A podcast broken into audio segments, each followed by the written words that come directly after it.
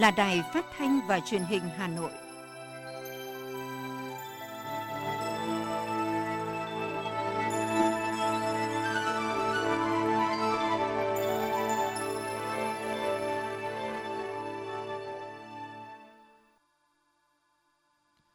Thưa quý vị và các bạn, bây giờ là chương trình thời sự của Đài Phát thanh và Truyền hình Hà Nội, phát trực tiếp trên sóng phát thanh tần số FM 90 MHz. Trưa nay thứ sáu ngày 11 tháng 4 năm 2022, chương trình sẽ có những nội dung chính sau đây. Bộ Chính trị làm việc với Ban Thường vụ Thành ủy Hà Nội về tổng kết 10 năm thực hiện nghị quyết số 11 của Bộ Chính trị khóa 11 về phương hướng nhiệm vụ phát triển thủ đô Hà Nội giai đoạn 2011-2020. Hà Nội phê duyệt quy hoạch phân khu đô thị sông Hồng đi qua 13 quận huyện với diện tích 11.000 hecta. Với chủ đề Bình thường mới, cơ hội mới cho du lịch Việt Nam, Hội trợ du lịch quốc tế Việt Nam năm 2022 đang diễn ra tại Cung văn hóa hữu nghị Việt Xô, Hà Nội. Năm học 2022-2023, Hà Nội tuyển sinh vào trường mầm non lớp 1, lớp 6 theo phương thức xét tuyển. Hà Nội mở tuyến buýt điện thứ 5 lộ trình bến xe Giáp Bát của đô thị Smart City từ ngày hôm nay mùng 1 tháng 4. Phần tin thế giới có những thông tin đáng chú ý. Nga mở hành lang nhân đạo từ Mariupol đến Zaporozhye. Liên quan đến tình hình dịch Covid-19, đến sáng nay, thế giới có trên 487,92 triệu người mắc, trong đó hơn 6,11 triệu trường hợp đã tử vong. Sau đây là nội dung chi tiết. Thưa quý vị, sáng nay, dưới sự chủ trì của Tổng Bí thư Nguyễn Phú Trọng, Bộ Chính trị đã làm việc với Ban tập Thành ủy Hà Nội về tổng kết 10 năm thực hiện nghị quyết số 11 ngày 6 tháng 1 năm 2012 của Bộ Chính trị khóa 11 về phương thức nhiệm vụ phát triển thủ đô Hà Nội giai đoạn 2011-2020. Đồng chí Đinh Tiến Dũng, Ủy viên Bộ Chính trị, Bí thư Thành ủy, Trường đoàn đại biểu Quốc hội thành phố cùng các đồng chí thường trực Thành ủy, Ban Thường vụ Thành ủy Hà Nội tham dự buổi làm việc. Phát biểu mở đầu hội nghị, Tổng Bí thư Nguyễn Phú Trọng nhấn mạnh, thủ đô Hà Nội có vị trí đặc biệt quan trọng. Nói đến thủ đô là nhắc tới trung tâm đầu não chính trị hành chính quốc gia, là trái tim của cả nước, là trung tâm lớn về khoa học, giáo dục và đào tạo, rồi mới đến trung tâm kinh tế và giao dịch quốc tế. Thủ đô còn được thế giới tặng nhiều danh hiệu văn hiến và anh hùng, hào hoa và thanh lịch, thủ đô của lương tri và phẩm giá con người, thành phố vì hòa bình. Lúc sinh thời, Chủ tịch Hồ Chí Minh cũng đã từng nói, cả nước nhìn về thủ đô ta, cả thế giới nhìn về thủ đô ta. Chính tầm quan trọng to lớn của thủ đô mà Bộ Chính trị trong 20 năm qua đã hai lần ban hành nghị quyết về phát triển thủ đô Hà Nội. Gần đây nhất, Bộ Chính trị khóa 11 đã ban hành nghị quyết số 11 năm 2012. Tổng Bí thư hoan nghênh Ban Thường vụ Thành ủy Hà Nội đã chuẩn bị tờ trình tổng kết rất công phu, xin ý kiến nhiều bộ ngành, nhà khoa học. Hà Nội cũng chủ động đề xuất Bộ Chính trị ban hành nghị quyết mới xây dựng thủ đô phát triển tới năm 2030, tầm nhìn đến năm 2045, tạo bước chuyển biến mới, khẳng định vấn đề này không phải là việc riêng của Hà Nội mà cả trung ương phải lo, các bộ ngành phải lo vì đây là thủ đô, là trái tim của cả nước. Tổng Bí thư đề nghị Bộ Chính trị, các ban, bộ ngành trung ương cho ý kiến vào những vấn đề lớn, định hướng lớn để Hà Nội phát triển xứng tầm hơn trong thời gian tới. Sau khi có nghị quyết của Bộ Chính trị, Quốc hội sẽ tiếp tục hoàn thiện việc sửa luật thủ đô để Hà Nội phát triển đồng bộ về thể chế, pháp luật và toàn diện. Thưa quý vị và các bạn, tại cuộc họp làm việc với Ban Bí thư, đồng chí Nguyễn Thị Tuyến, Ủy viên Trung ương Đảng, Phó Bí thư Thường trực Thành ủy Hà Nội đã trình bày tờ trình tổng kết 10 năm thực hiện nghị quyết số 11 của Bộ Chính trị về phương hướng nhiệm vụ phát triển thủ đô Hà Nội giai đoạn 2011-2020, phương hướng nhiệm vụ phát triển đến năm 2030, tầm nhìn đến năm 2045.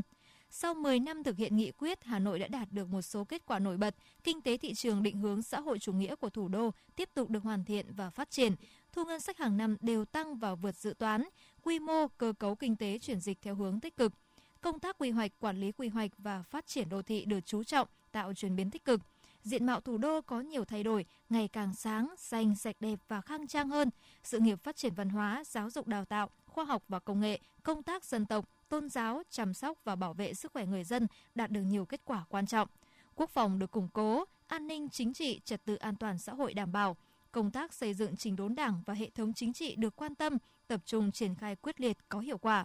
Tờ trình cũng nêu rõ phương hướng nhiệm vụ phát triển thủ đô đến năm 2030, tầm nhìn năm 2045, Hà Nội sẽ đổi mới tư duy, phát triển trở thành thủ đô xanh, văn hiến, văn minh, thông minh, hiện đại, sánh vai với các thủ đô văn minh hiện đại trong khu vực và trên thế giới, vận dụng sáng tạo, linh hoạt các chủ trương, đường lối của Đảng, pháp luật của nhà nước để tổ chức triển khai thực hiện nghiêm túc, quyết liệt và có hiệu quả. Ủy ban nhân dân thành phố Hà Nội vừa ban hành quyết định phê duyệt đồ án quy hoạch phân khu đô thị sông Hồng tỷ lệ 1 trên 5.000 với quy mô gần 11.000 ha thuộc địa giới hành chính của 55 phường, xã thuộc 13 quận huyện. Phân khu đô thị sông Hồng có chiều dài 40 km, trải dài từ cầu Hồng Hà đến cầu Mễ Sở, thuộc địa giới hành chính của 55 phường, xã thuộc 13 quận huyện, Hoàn Kiếm, Ba Đình, Tây Hồ, Bắc Từ Liêm, Hai Bà Trưng, Hoàng Mai, Long Biên, Đan Phượng, Mê Linh, Đông Anh, Gia Lâm, Thường Tín và Thanh Trì. Theo quyết định của Ủy ban nhân dân thành phố Hà Nội, phân khu quy hoạch có diện tích gần 11.000 ha, trong đó sông Hồng chiếm 3.600 ha, 33%, đất bãi sông Hồng trên 5.400 ha, tương đương 50%. Phần diện tích còn lại là khu vực đã xây dựng, gồm các khu làng xóm có lịch sử hình thành và phát triển lâu đời như xã Bát Tràng, Văn Khê, Tráng Việt.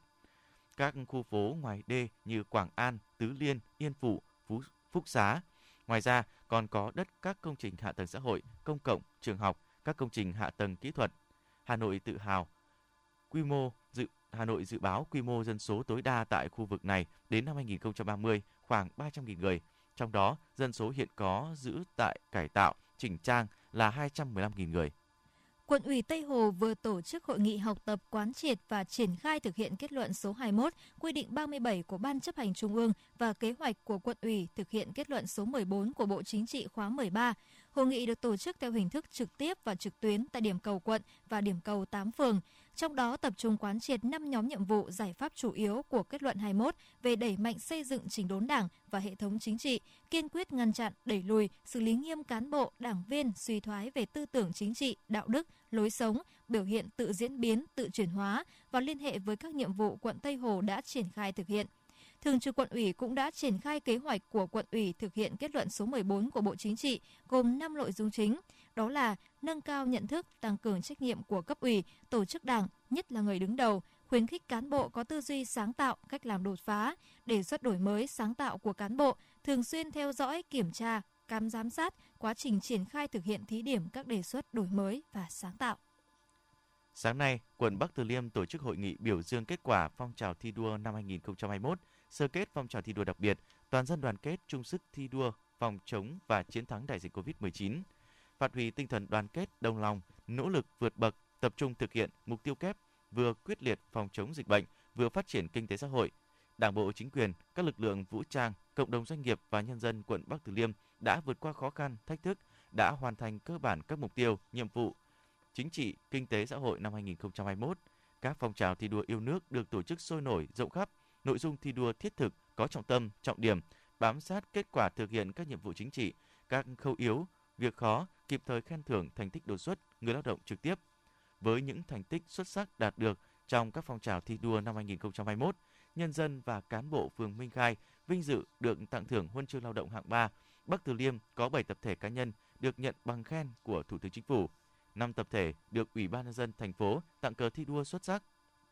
Sơ kết phong trào thi đua đặc biệt, toàn dân đoàn kết, chung sức thi đua phòng chống và chiến thắng đại dịch COVID-19. Bắc Từ Liêm có tổ Covid cộng đồng số 10 phường Cổ Nhuế 1 được nhận bằng khen của Thủ tướng Chính phủ. 25 tập thể cá nhân được Ủy ban nhân dân thành phố tặng bằng khen và 201 tập thể, hơn 2.000 cá nhân được quận khen thưởng.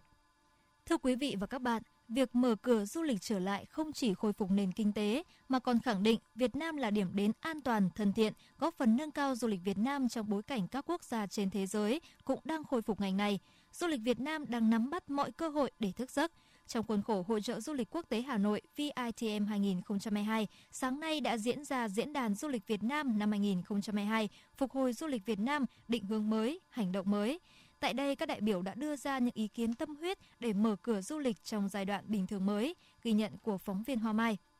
Sau 2 năm, không chỉ Việt Nam mà du lịch của tất cả các nước trên thế giới đã phải gánh chịu thiệt hại vô cùng lớn. Do đó, quyết định mở cửa lại hoạt động du lịch từ ngày 15 tháng 3 đã được ngành du lịch và các doanh nghiệp lữ hành và khách sạn vui mừng đón nhận. Tuy nhiên, với những khó khăn trong suốt thời gian dịch bệnh, ngành du lịch đang gặp không ít khó khăn. Thủ tướng Chính phủ Phạm Minh Chính nhấn mạnh, trong điều kiện mới, hoàn cảnh mới, cơ hội mới, du lịch Việt Nam cần có tư duy và cách làm mới để biến nguy thành cơ. So sánh với các nước trong khu vực, thời điểm mở cửa 15 tháng 3 không phải trễ, đồng thời phù hợp với các điều kiện trong nước khi Việt Nam đã nỗ lực bao phủ vaccine và rút kinh nghiệm qua giai đoạn thí điểm 4 tháng vừa qua. Điểm mấu chốt ở đây là làm thế nào để khôi phục lại hoạt động du lịch một cách khẩn trương, đồng bộ, tạo ra liên kết ngành và liên kết địa phương hiệu quả, hỗ trợ và định hướng phù hợp cho doanh nghiệp. Sau khi công bố mở cửa lại hoạt động du lịch, Bộ Văn hóa, Thể thao và Du lịch cũng ban hành kịp thời các phương án mở cửa lại hoạt động du lịch. Theo đó, khách nội địa đi du lịch không có bất cứ hạn chế nào. Khách quốc tế chỉ cần xét nghiệm COVID âm tính trước khi đến, không cần cách ly và không cần hộ chiếu vaccine. Khách chỉ cần có xét nghiệm âm tính trước khi xuất cảnh bằng đường hàng không 72 giờ nếu sử dụng phương pháp RT-PCR hoặc RT-LAMP hoặc trong vòng 24 giờ nếu sử dụng phương pháp xét nghiệm nhanh. Trước khi nhập cảnh, khách du lịch phải khai báo y tế thông qua ứng dụng PC COVID và thực hiện các biện pháp phòng chống dịch theo quy định trong thời gian lưu trú tại Việt Nam. Phát biểu tại diễn đàn, Thứ trưởng Bộ Văn hóa, Thể thao và Du lịch Đoàn Văn Việt khẳng định. Với phương châm quyết liệt hành động, khát vọng cống hiến, tại diễn đàn này, Bộ Văn hóa, Thể thao và Du lịch mong muốn sẽ đạt được nhiều ý kiến đóng góp cụ thể, những đề xuất có tính thực tiễn cao, tập trung vào các định hướng mới, hành động mới cho việc phục hồi và phát triển ngành du lịch Việt Nam một cách nhanh nhất, hiệu quả nhất, sớm đưa hoạt động du lịch của chúng ta trở lại trạng thái bình thường mới. Bộ Văn hóa, Thể thao và Du lịch cam kết sẽ luôn cùng đồng hành, ủng hộ các địa phương và các doanh nghiệp, cộng đồng doanh nghiệp trong các hoạt động nhằm phục hồi và phát triển ngành du lịch để đưa du lịch Việt Nam của chúng ta trở thành ngành kinh tế mũi nhọn theo tinh thần của nghị quyết 8 của Bộ Chính trị đã xác định. Trải qua 2 năm phòng chống dịch COVID-19, thị hiếu của khách du lịch cũng đã thay đổi, đòi hỏi các sản phẩm du lịch, các dịch vụ du lịch, kỹ năng phục vụ khách cũng phải thay đổi theo. Cơ sở hạ tầng, cơ sở vật chất kỹ thuật của ngành du lịch cũng phải thay đổi cho phù hợp với nhu thế đã thay đổi của khách du lịch. Tuy nhiên, thay đổi là một quá trình, cần có các định hướng và lộ trình chuyển đổi để ngành du lịch chuẩn bị. Mặt khác, du lịch phát triển sẽ kéo theo những ngành kinh tế khác cùng phát triển. Vì vậy, việc phục hồi du lịch phải đi trước, phải được đầu tư trước. Đứng trước bối cảnh mới và xu hướng phát triển của ngành du lịch, Tổng cục Du lịch đã xác định một số định hướng cho việc phục hồi và phát triển của ngành du lịch Việt Nam. Ông Nguyễn Trùng Khánh, Tổng cục trưởng Tổng cục Du lịch cho biết. Thứ nhất là về yêu cầu đối với việc khôi phục và phát triển hoạt động du lịch. Thì yêu cầu thứ nhất đấy là việc phục hồi và phát triển du lịch cần được triển khai một cách quyết liệt, đồng bộ và nhanh chóng trong bối cảnh cạnh tranh toàn cầu và trong khu vực đang diễn ra gay gắt trong các việc thu hút khách du lịch quốc tế quay trở lại. Yêu cầu thứ hai là việc phục hồi và phát triển du lịch cần phải thích ứng với các nhu cầu và xu hướng du lịch mới trong khu vực và trên thế giới trong điều kiện bình thường mới. Thứ ba là trong bối cảnh các nguồn lực còn khó khăn thì việc phục hồi và phát triển du lịch vừa đòi hỏi đảm bảo an toàn, vừa phải đảm bảo hiệu quả về mặt kinh tế. Tập trung vào việc nâng cao chất lượng các cái sản phẩm dịch vụ mang lại giá trị gia tăng cao hơn so với trước đại dịch. Thứ tư là không ngừng đổi mới tư duy sáng tạo, đổi mới cách làm trong việc tiếp cận thị trường và phát triển sản phẩm du lịch, đầu tư mạnh vào công nghệ trong việc phát triển du lịch. Theo đại biểu, để các định hướng có thể triển khai hiệu quả trong thực tế, bên cạnh các nguồn lực hỗ trợ từ chính phủ, từ chương trình phục hồi kinh tế xã hội, trong đó có lĩnh vực du lịch đã được Quốc hội thông qua, cũng như việc đưa quỹ hỗ trợ phát triển du lịch vào hoạt động chính thức, thì các địa phương, các doanh nghiệp cần tự xây dựng kế hoạch phục hồi và phát triển du lịch phù hợp với các định hướng và chỉ đạo của chính phủ, của Bộ Văn hóa, Thể thao và Du lịch để du lịch Việt Nam có thể phục hồi và phát triển bền vững trong thời gian tới khởi động lại các hoạt động du lịch với chủ đề Ba Vì trải nghiệm xanh an toàn, đảm bảo thích ứng an toàn và kiểm soát dịch bệnh. Ngày 16 tháng 4 năm 2022, huyện Ba Vì sẽ tổ chức khai trương du lịch của năm 2022 tại khu du lịch Ao Vua. Năm nay, ngoài các sản phẩm đã có như lưu trú, nghỉ dưỡng, du lịch sinh thái, ẩm thực, huyện Ba Vì sẽ đưa ra các sản phẩm mới độc đáo phù hợp xu thế hiện nay như tắm thảo dược, trong đó có tắm thuốc dân tộc Giao Ba Vì và chăm sóc sức khỏe bằng thảo dược tại Ao Vua. Khai mạc chợ phiên Mường Giao Ba Vì ngày 9 tháng 4 tại khu du lịch Bản Cốc, xã Minh Quang và duy trì thứ bảy chủ nhật hàng tuần và nhiều sản phẩm sinh thái nghỉ dưỡng, trải nghiệm sinh thái và nông nghiệp hấp dẫn khác, hứa hẹn sẽ mang lại cho du khách nhiều trải nghiệm thú vị.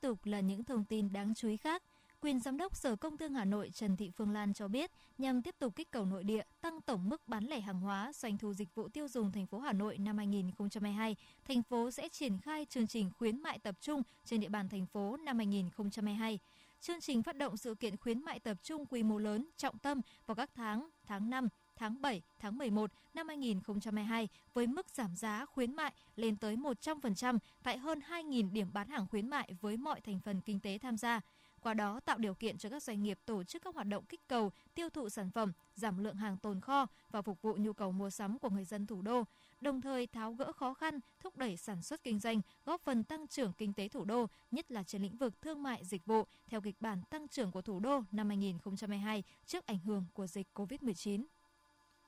Tổng cục Thuế ban hành đã ban hành công điện về việc thực hiện áp dụng mức thuế bảo vệ môi trường đối với xăng, dầu, mỡ nhờn theo quy định tại nghị quyết của Ủy ban Thường vụ Quốc hội. Theo nghị quyết, từ ngày 1 tháng 4 đến ngày 31 tháng 12 năm nay, giảm 50% mức thuế bảo vệ môi trường đối với xăng, trừ ethanol, dầu diesel, dầu ma rút, dầu nhờn, mỡ nhờn, giảm 70% mức thuế bảo vệ môi trường đối với dầu hỏa. Việc giảm thuế bảo vệ môi trường góp phần trực tiếp làm giảm giá bán lẻ từ 2.200 đồng trên một lít đối với xăng và 1.100 đồng đối với dầu diesel, dầu ma rút, dầu nhờn, 1.100 đồng trên 1 kg đối với mỡ nhờn và 770 đồng trên 1 lít đối với dầu hỏa. Tổng cục thuế yêu cầu các cục thuế chủ động tuyên truyền phổ biến và hướng dẫn cho người nộp thuế trên địa bàn, đồng thời chỉ đạo các chi cục thuế trên địa bàn tỉnh, thành phố kịp thời triển khai thực hiện áp dụng mức thuế bảo vệ môi trường đối với xăng, dầu, mỡ nhờn theo quy định tại nghị quyết. Tập đoàn Điện lực Việt Nam EVN cho biết, từ tháng 4 tới, nguy cơ thiếu điện là rất cao do tình hình cung ứng than cho các nhà máy nhiệt điện đang gặp nhiều khó khăn. Để khắc phục những khó khăn do tình trạng thiếu than cho sản xuất điện, vừa qua các đơn vị vận hành nguồn và lưới điện của EVN đã có nhiều biện pháp đồng bộ để duy trì vận hành an toàn, ổn định cho hệ thống điện quốc gia. Để chủ động ứng phó với nguy cơ ảnh hưởng đến cung cấp điện từ phía người sử dụng điện, EVN kêu gọi người dân và các khách hàng sử dụng điện thực hiện các biện pháp tiết kiệm điện như tắt các thiết bị điện không cần thiết, tránh sử dụng nhiều thiết bị điện vào các giờ cao điểm, sử dụng hợp lý điều hòa nhiệt độ, góp phần giảm bớt những khó khăn về nguồn điện. Kể từ ngày hôm nay, mùng 1 tháng 4 năm 2022, không được mua bán trang thiết bị y tế khi chưa có giá kê khai và không được cao hơn giá kê khai trên cổng thông tin điện tử của Bộ Y tế tại thời điểm mua bán. Đây là quy định theo Nghị định 98 của Chính phủ. Nghị định đã thay đổi căn bản hoạt động cấp phép lưu hành trang thiết bị y tế theo hướng chuyển cơ chế quản lý từ tiền kiểm sang hậu kiểm, tăng cường phân cấp, chú trọng thực hiện triệt để cải cách thủ tục hành chính và bổ sung các biện pháp quản lý giá trang thiết bị y tế. Ngoài cổng thông tin điện tử, để các tổ chức cá nhân thực hiện kê khai giá, Bộ Y tế còn yêu cầu đơn vị liên quan công khai số điện thoại đường dây nóng để giải đáp thắc mắc của các doanh nghiệp, cơ sở y tế, đảm bảo thống nhất trong thực hiện quy định về kê khai, công khai giá trang thiết bị y tế. Đồng thời, yêu cầu các doanh nghiệp sản xuất kinh doanh phân phối trang thiết bị y tế tuân thủ theo quy định trong Nghị định 98, cung cấp cho ngành y tế thiết bị có chất lượng, đúng giá trị và sử dụng hiệu quả. Thưa quý vị và các bạn, ngày 31 tháng 3, Cục Quản lý Dược thuộc Bộ Y tế ban hành công văn số 2308 về việc mở rộng chỉ định cho trẻ em từ 6 tuổi đến dưới 12 tuổi của vaccine Spikevax hay còn gọi là vaccine Moderna. Bộ Y tế cũng đã cấp phép tiêm vaccine Moderna liều 0,25ml cho trẻ em từ 6 đến 11 tuổi. Theo đó, chi nhánh công ty trách nhiệm hữu hạn Jolin Pharma Việt Nam đã có hồ sơ dữ liệu gửi đến Cục Quản lý Dược đề nghị mở rộng chỉ định cho trẻ em từ 6 đến dưới 12 tuổi của vaccine Moderna theo hướng dẫn của cơ sở sản xuất vaccine. Theo Cục Quản lý Dược, hiện nay, vaccine Moderna đã được các nước thuộc Liên minh châu Âu, Australia và Canada phê duyệt tiêm cho trẻ em. Liều lượng bằng một nửa người lớn, mỗi liều là 0,25ml, chứa 50 microgram vaccine mRNA. Một lọ vaccine chứa tối đa 20 liều tiêm, một liệu trình có 2 liều tiêm. Căn cứ kết luận của Hội đồng Tư vấn cấp giấy đăng ký lưu hành thuốc, nguyên liệu làm thuốc, họp ngày 28 tháng 3 năm 2022, Cục Quản lý Dược đã đồng ý với đề nghị trên. Trước đó, Bộ Y tế thông tin, chính phủ Australia đã chính thức cam kết viện trợ cho Việt Nam khoảng 13,7 triệu liều vaccine Pfizer và Moderna để tiêm cho trẻ em từ 5 đến 17 tuổi trong tuần đầu tháng 4 của năm 2022. Hiện nay, chương trình tiêm chủng mở rộng đang tích cực phối hợp với Đại sứ quán Australia để đưa vaccine về Việt Nam trong tuần tới.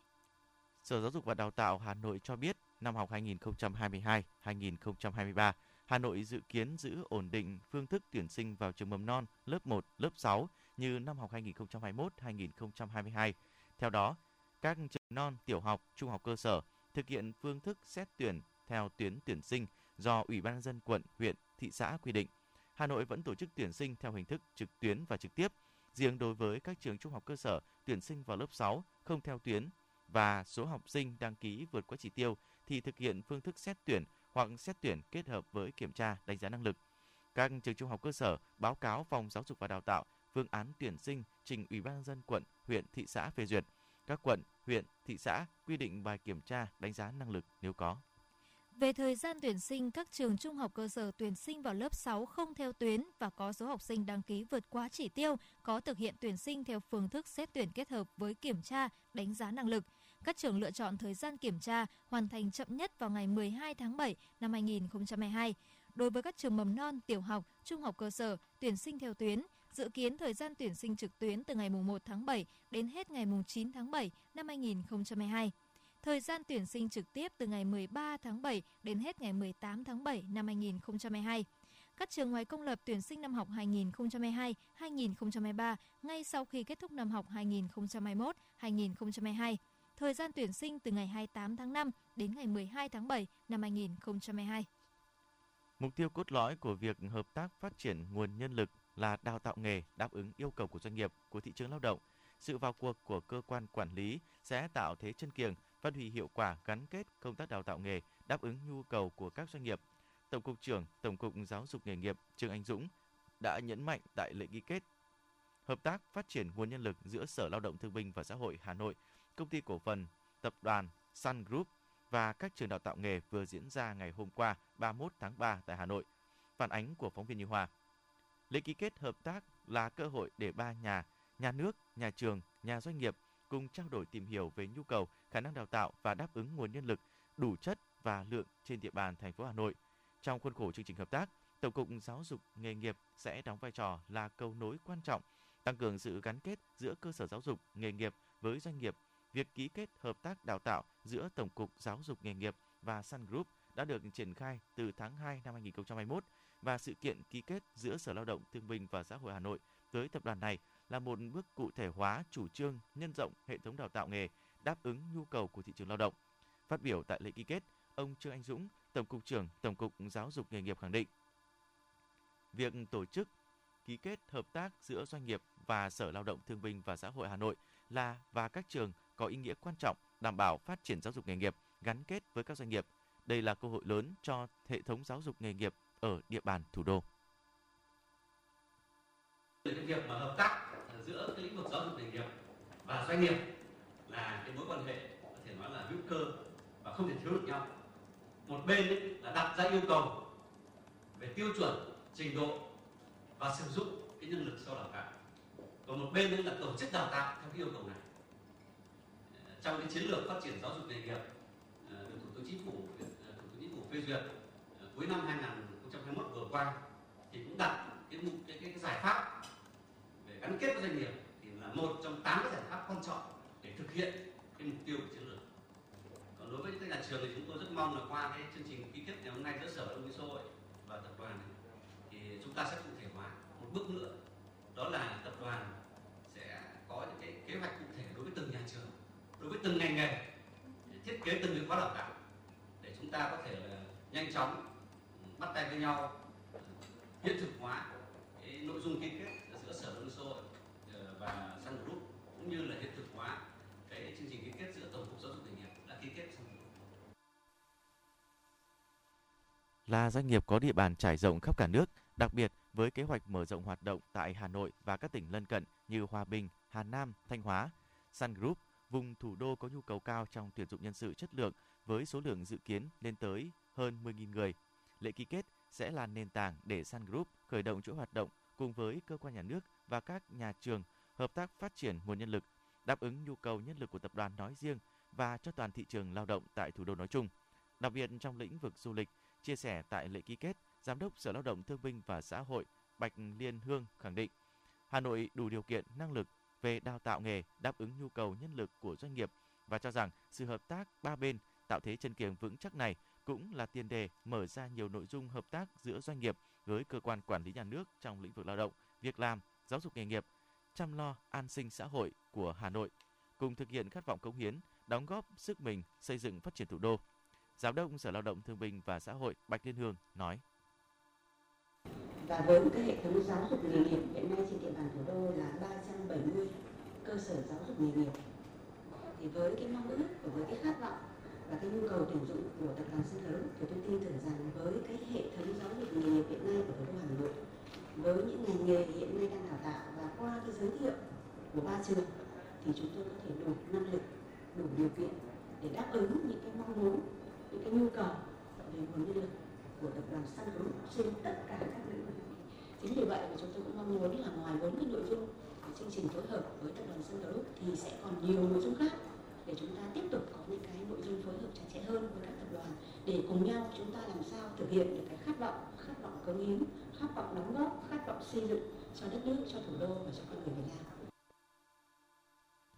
với mục đích tăng cường gắn kết giữa giáo dục nghề nghiệp với doanh nghiệp với các bên tham gia ký kết sẽ thực hiện các nội dung cụ thể như kết nối, trao đổi thông tin về chính sách của nhà nước cho doanh nghiệp khi tham gia hoạt động giáo dục nghề nghiệp, phát huy khả năng cung ứng nguồn nhân lực qua đào tạo của các cơ sở giáo dục nghề nghiệp trên địa bàn thành phố, đáp ứng nhu cầu sử dụng nguồn nhân lực qua đào tạo theo từng lĩnh vực, ngành nghề, trình độ của tập đoàn. Tổ chức cho học sinh, sinh viên của các cơ sở giáo dục nghề nghiệp đến thực hành, thực tập và tiếp nhận sinh viên tốt nghiệp vào làm việc tại các đơn vị thành viên, phối hợp đào tạo, đào tạo lại, đào tạo tại chỗ cho người lao động của doanh nghiệp, phối hợp trong công tác truyền thông các chương trình hoạt động của Sở Lao động Thương binh và Xã hội Hà Nội cũng như các hoạt động sản xuất kinh doanh của tập đoàn và công tác đào tạo nghề cùng các cơ sở giáo dục nghề nghiệp gắn với thực tiễn của thị trường lao động. Thưa quý vị và các bạn, từ ngày hôm nay, ngày 1 tháng 4, tuyến xe buýt điện thứ 5 của Hà Nội mang số hiệu E06 lộ trình bến xe Giáp Bát, khu đô thị Smart City chính thức đi vào hoạt động. Giai đoạn 1 từ ngày 1 tháng 4 đến ngày 30 tháng 9 với 98 lượt xe trên một ngày, tần suất là 20 phút trên một lượt. Giai đoạn 2 từ ngày 1 tháng 10 với 126 lượt xe trên ngày, giãn cách chạy xe từ 15 đến 20 phút trên một lượt.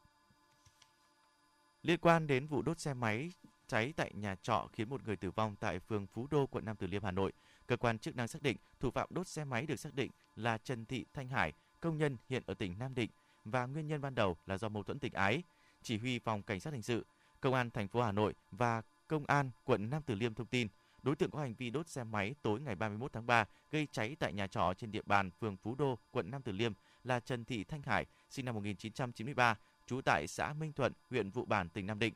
là công nhân một công ty trên địa bàn Hà Nội. Đáng chú ý, Hải khai bản thân mình có thai nhưng không được gia đình bạn trai ủng hộ, dẫn đến mâu thuẫn và trả thù bằng cách đốt xe máy của người nhà gia đình bạn trai. Tuy nhiên thì qua cơ quan kiểm tra, công an xác định Hải không hề có thai.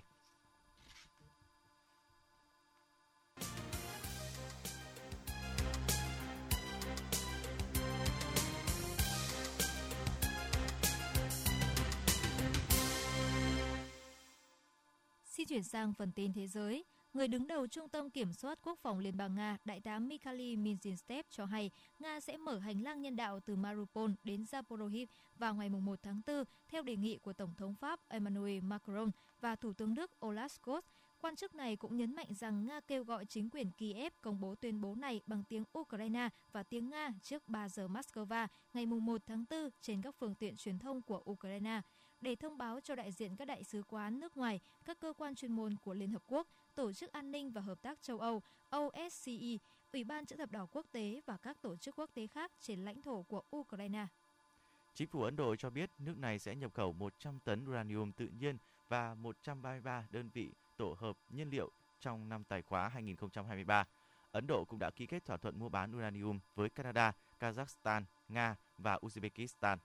Hiện tại, một kho dự trữ uranium tự nhiên nhập khẩu đã có sẵn tại tổ hợp nhiên liệu hạt nhân, qua đó cung cấp nhiên liệu cho các địa điểm lò phản ứng khác nhau theo những biện pháp bảo vệ của cơ quan năng lượng nguyên tử quốc tế. Đến sáng nay ngày 1 tháng 4, thế giới có trên 487,92 triệu người mắc COVID-19, trong đó hơn 6,16 triệu trường hợp đã tử vong vì đại dịch này. Quốc gia chịu ảnh hưởng nghiêm trọng nhất bởi dịch COVID-19 vẫn là Mỹ, với trên 81,75 triệu ca mắc và hơn 1 triệu trường hợp tử vong. Trong ngày qua, Mỹ ghi nhận thêm hơn 15.300 người nhiễm virus SARS-CoV-2. Tại tâm dịch COVID-19 lớn thứ hai thế giới Ấn Độ, ngày 31 tháng 3, nước này ghi nhận tổng cộng trên 43,02 triệu người mắc COVID-19, bao gồm hơn 521.000 trường hợp thiệt mạng vì COVID-19 tại quốc gia Đông Nam Á này.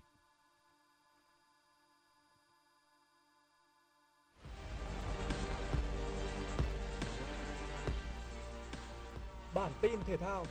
Bản tin thể thao.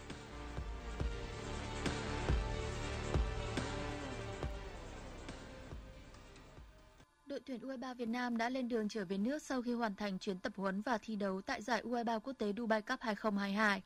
Trong giai đoạn tập huấn tại UAE, đội tuyển U23 Việt Nam đã có 3 trận đấu với U23 Iraq, U23 Croatia và U23 Uzbekistan, xếp hạng 8 chung cuộc trong tổng số 10 đội tham dự. Các trận đấu với các đối thủ có trình độ được đánh giá cao hơn, không chỉ giúp các cầu thủ tích lũy thêm kinh nghiệm thi đấu quốc tế, mà còn giúp cho ban huấn luyện đánh giá chính xác hơn về điểm mạnh, điểm yếu của từng cầu thủ, qua đó tạo cữ dượt hiệu quả cho hành trình hướng tới SEA Games 31. Chuyến bay về nước của đội tuyển U23 Việt Nam đã hạ cánh xuống sân bay Nội Bài Hà Nội vào tối hôm qua. Do kết quả xét nghiệm PCR dương tính với COVID-19, nên ba thành viên của đội tuyển U23 Việt Nam là bác sĩ Choi Yu Yang, huấn luyện viên thể lực Credit Roger và cầu thủ Trần Bảo Toàn sẽ phải ở lại Dubai thêm ít ngày. Dự kiến, đội tuyển U23 Việt Nam sẽ hội quân trở lại vào ngày 7 tháng 4 tới, do huấn luyện viên Park Hang-seo trực tiếp nắm quyền dẫn dắt. SEA Games 31 cũng là giải đấu cuối cùng của ông Park trên cương vị huấn luyện viên trưởng đội tuyển U23 Việt Nam. Dự báo khu vực Hà Nội chiều và tối ngày 1 tháng 4 năm 2022, khu vực trung tâm thành phố Hà Nội thời tiết chiều có lúc có mưa, mưa rào, đêm không mưa, nhiệt độ từ 17 đến 19 độ C.